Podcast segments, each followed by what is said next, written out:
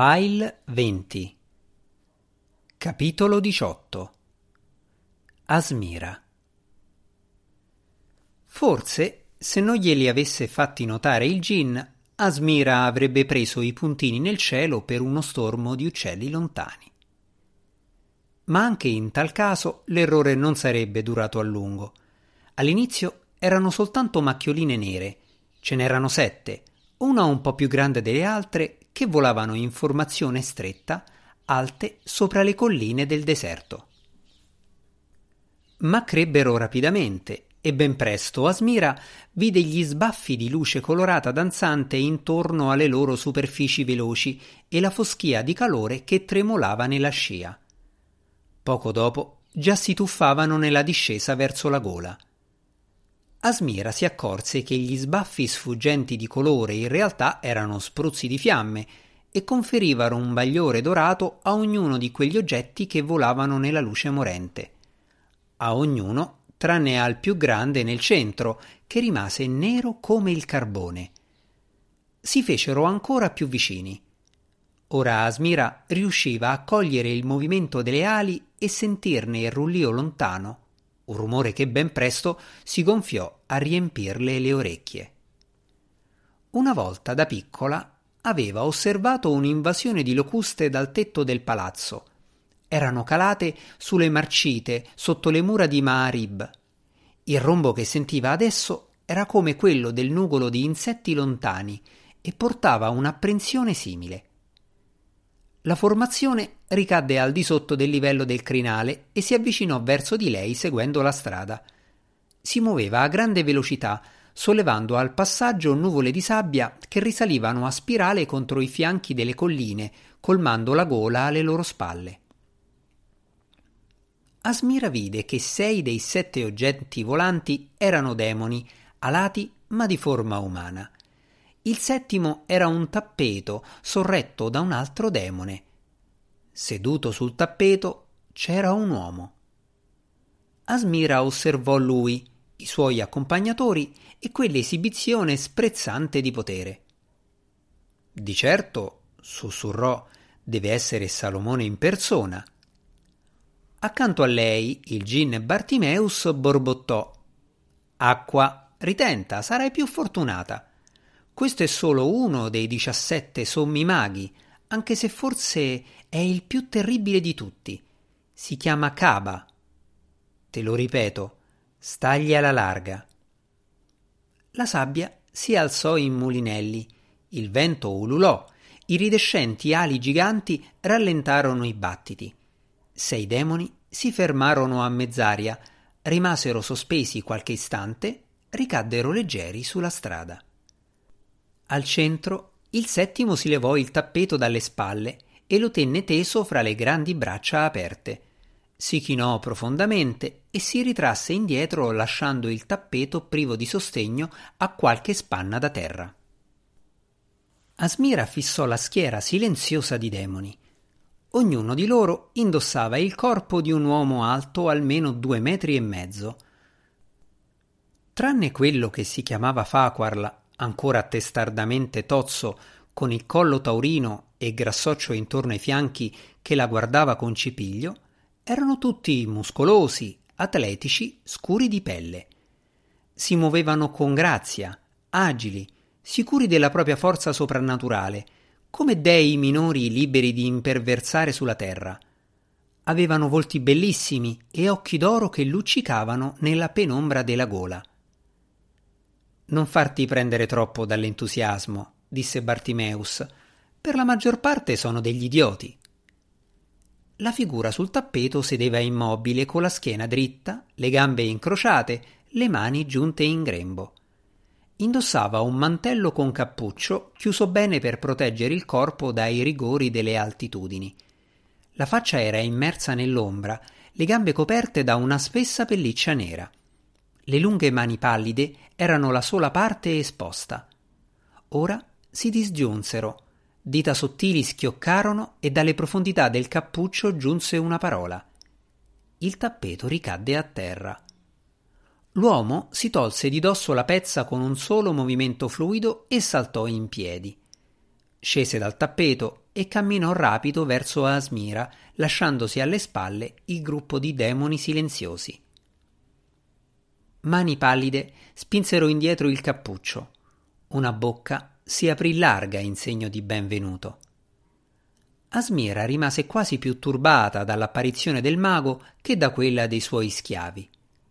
Come in un sogno vide due grandi occhi umidi, cicatrici profonde incise nelle guance cinere, sottili labbra sorridenti serrate come stringhe di budello. Sacerdotessa, disse sommesso il mago, sono Caba, servitore di Salomone. Qualunque preoccupazione o spavento l'abbiano tormentata, ora lei ne è libera, poiché si trova sotto la mia protezione. Inclinò verso di lei la testa calva. Asmira restituì l'inchino. Disse Sono Sirina, sacerdotessa del sole nella terra di Imiar. Così mi hanno riferito i miei schiavi. Caba non si voltò a guardare la schiera di Gin. Asmira notò che il demone corpulento aveva incrociato le braccia e la stava fissando scettico. Mi dispiace di averla fatta aspettare, continuò il mago, ma ero molto lontano e naturalmente mi spiace ancora di più di non essere stato in grado di prevenire questo attacco tremendo alla vostra carovana. Con una mano accennò alla desolazione circostante. Cabale stava più vicino di quel che Asmira avrebbe voluto. Aveva addosso un odore curioso che le ricordava la sala dei morti in cui le sacerdotesse bruciavano incensi alla memoria di tutte le madri. Era dolciastro, pungente e non proprio sano.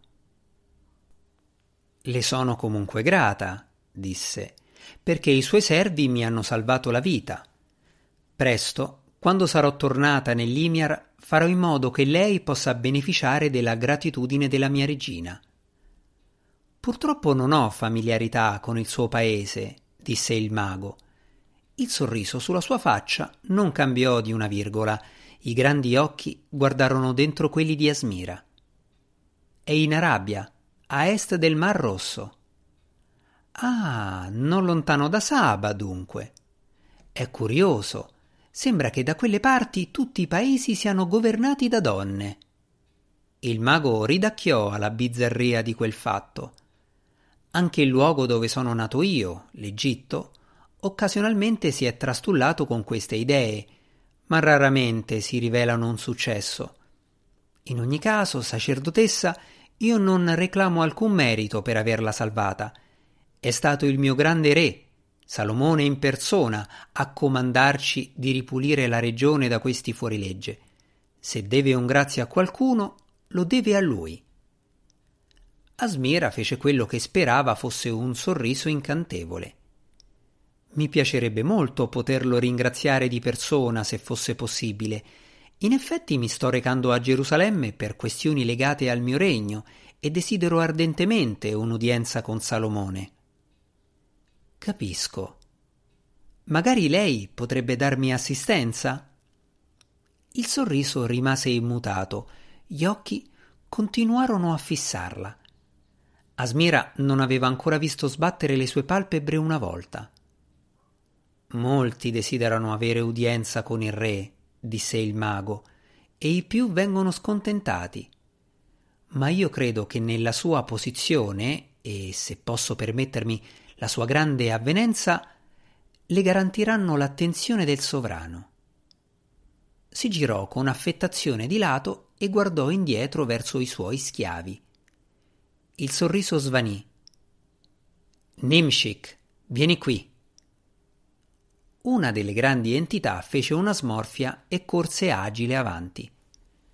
Ti nomino responsabile degli altri schiavi, disse Caba, fatta eccezione per Chosroes, che mi trasporterà come prima. Noi scorteremo questa signorina a Gerusalemme. I vostri compiti, invece, sono i seguenti: ripulire la strada dai cadaveri e dai rottami, seppellire i caduti, bruciare i cammelli morti. Se ci sono altri sopravvissuti, curare le loro ferite e portarli alla porta del popolo a palazzo, insieme alle merci e agli animali che sono rimasti integri. Tutto chiaro? La figura gigantesca esitò. Padrone, Salomone ci ha proibì. Stupido. I briganti sono sgominati. Avrà il suo permesso di rientrare. Quando avrete fatto tutto, aspettatemi sul tetto della mia torre, dove vi darò altre istruzioni. Se disattenderai anche uno solo dei miei ordini, ti spellerò vivo. Ora vai. Il mago tornò a voltarsi verso Asmira con lo stesso ampio sorriso di prima. Sacerdotessa Sirina, la prego di scusare la stupidità dei miei schiavi. Purtroppo un mago è costretto ad averci a che fare, come forse saprà anche lei. Alcune delle sacerdotesse più anziane occasionalmente parlano con gli spiriti, credo, disse Asmira con ritrosia. Io non ne so nulla. Ah, lo spero proprio. Una cosina graziosa come lei. Per un attimo brevissimo i grandi occhi molli squadrarono Asmira da capo a piedi. Ma delle mie creature non deve avere paura, proseguì, perché le ho completamente in mio potere, legate con robuste catene magiche, e tutti tremano alla più gentile delle mie parole. Ora se si interruppe accigliato. Da qualche parte lì vicino giunse un tintinnare di campanelle. Una folata di vento che portava con sé un odore forte e pungente agitò la stoffa che Asmira teneva sulla testa e la costrinse a tossire. Caba fece un gesto cortese. Sacerdotessa, abbia pazienza, mi scusi solo un momento. Pronunciò una formula trascorse un lungo istante in cui non accadde nulla. Poi nell'aria sopra di loro sbocciò come un fiore una nuvola purpurea. Sdraiato sulla nuvola, con le gambe disinvoltamente accavallate e le mani nodose intrecciate dietro la testa, c'era un piccolo demone dalla pelle verde. Sera, padrone, disse. Stavo pensando che. Notò Asmira e assunse un'espressione di esagerata sorpresa. Oh, ma vedo che hai compagnia. Che bello. Beh, non lasciarti disturbare. Si rimise comodo sulla nuvola. Che cosa vuoi, Gezeri? chiese Caba. Non ti preoccupare per me, posso aspettare. Continua pure a chiacchierare. Il sorriso del mago rimase uguale, ma la sua voce si fece pericolosa. Gezeri? Eh, d'accordo. Il piccolo demone si grattò industriosamente sotto l'ascella. Era solo per dire che è tutto ok. Alla fine la pollastra ha ceduto. Ha iniziato a raccogliere quella roba da spedire e. Basta, gridò Cabba. Non vogliamo annoiare la nostra ospite con argomenti tediosi come questo. Parlerò con te più tardi. Ritorna subito alla mia torre. Il demone alzò gli occhi al cielo. Posso? Davvero? Oh, che bellezza! Così dicendo, batté le mani e svanì. Caba prese Asmira per un braccio. Sacerdotessa, mi perdoni. Se ora vuole cortesemente accompagnarmi al tappeto, sarà mia cura renderle confortevole il breve viaggio per Gerusalemme. Grazie, lei è molto gentile. Ehm. Un piccolo colpo di tosse risuonò alla sinistra di Asmira. Il gin Bartimeus, che aveva aspettato in disparte poco più in là, si era schiarito la voce dietro una mano sollevata. Schiavo? disse Caba con un tono salmodiante. Torna a unirti agli altri. Obbedisci a Nimshik e lavora con zelo. Sacerdotessa Sirina, prego. Bartimeus fece una serie di piccole strizzate d'occhio e sorrisi allusivi. Accennò con la testa e gesticolò. Tossì più forte, guardando in direzione di Asmira. Sei ancora qua? Caba gettò da un lato il mantello e afferrò la frusta dal lungo manico che aveva appesa alla cintola. Fino a quel momento la soggezione per l'arrivo dei demoni e l'eccitazione alla prospettiva di raggiungere Gerusalemme avevano fatto scordare ad Asmira la promessa fatta poco prima. Adesso però le tornò in mente, richiamata dalla temerarietà disperata del gin e anche da un'improvvisa repulsione per il mago che le stava accanto. Decise che doveva agire. Dopotutto lo aveva giurato davanti al dio sole e alla memoria di sua madre. Oh magnanimo Caba, iniziò, aspetti un momento, la prego. Questo gin e quell'altro che era con lui mi hanno reso un servizio grandissimo, hanno salvato la mia vita, ne sono convinta e io la imploro che in cambio loro due possano essere sciolti dal loro legame. Asmira sorrise incoraggiante. Più in là, nella schiera dei demoni, il gin corpulento fece qualche passo avanti, incerto. Bartimeus era raggelato sul posto, a metà di un gesto di supplica, con gli occhi che passavano da lei al mago e ritorno. Per la prima volta il sorriso di Caba vacillò. La sua mano rimase posata sulla frusta. Sciolti dal. Cara sacerdotessa, quanta ingenua innocenza! È nella natura degli schiavi rendere tali servigi. Non possono e non devono aspettarsi di ottenere la libertà per ogni piccolo successo che ottengono. I demoni, soprattutto, devono essere trattati con pugno fermo. Ma questi gin, obiettò Asmira, mi creda, a tempo debito riceveranno la loro ricompensa. Una ricompensa che dovrebbe certo essere sacerdotessa. Il sorriso sottile era tornato, ancora più largo di prima. Cara sacerdotessa, non è questo il luogo né il tempo. Riparliamone più tardi, quando saremo a palazzo. Le prometto che allora starò a sentire volentieri le sue ragioni. È soddisfatta così? Asmira annui. Grazie, le sono molto grata. Bene, allora andiamo. Il nostro trasporto ci sta aspettando. Caba fece un gesto con il lungo braccio pallido.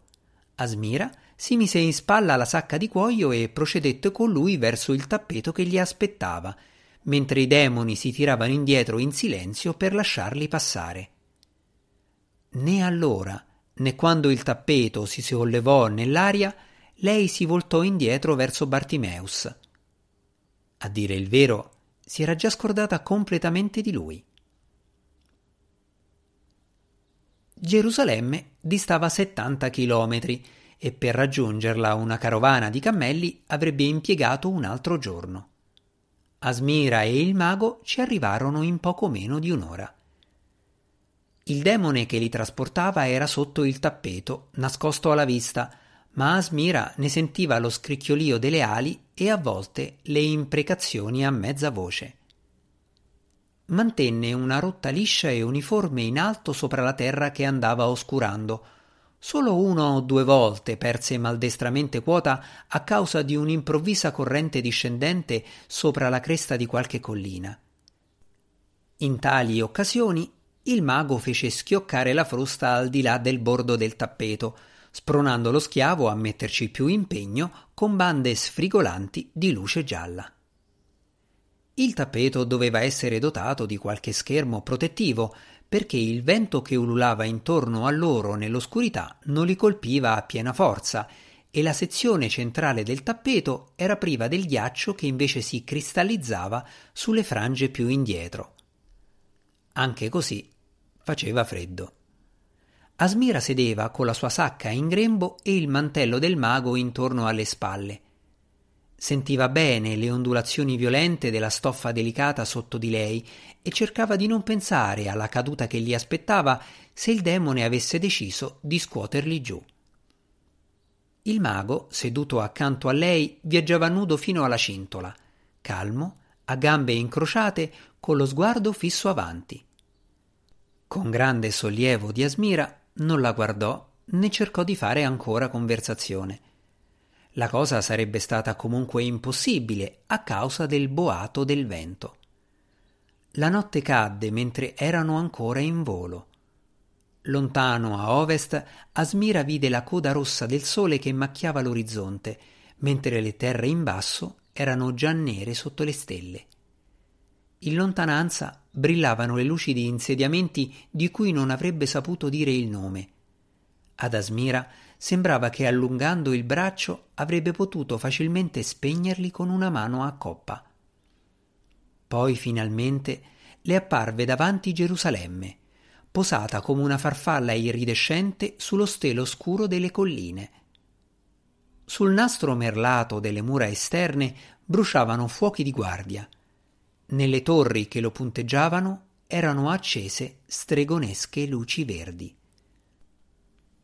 All'interno della cerchia delle mura si allargavano le migliaia di fiamme più piccole di case umili e banchi di mercato, e in alto sulla cima, a presidiare su tutto, il possente palazzo di re Salomone abbagliante di luci, grande e magnifico e invulnerabile come quello dei racconti che se ne facevano.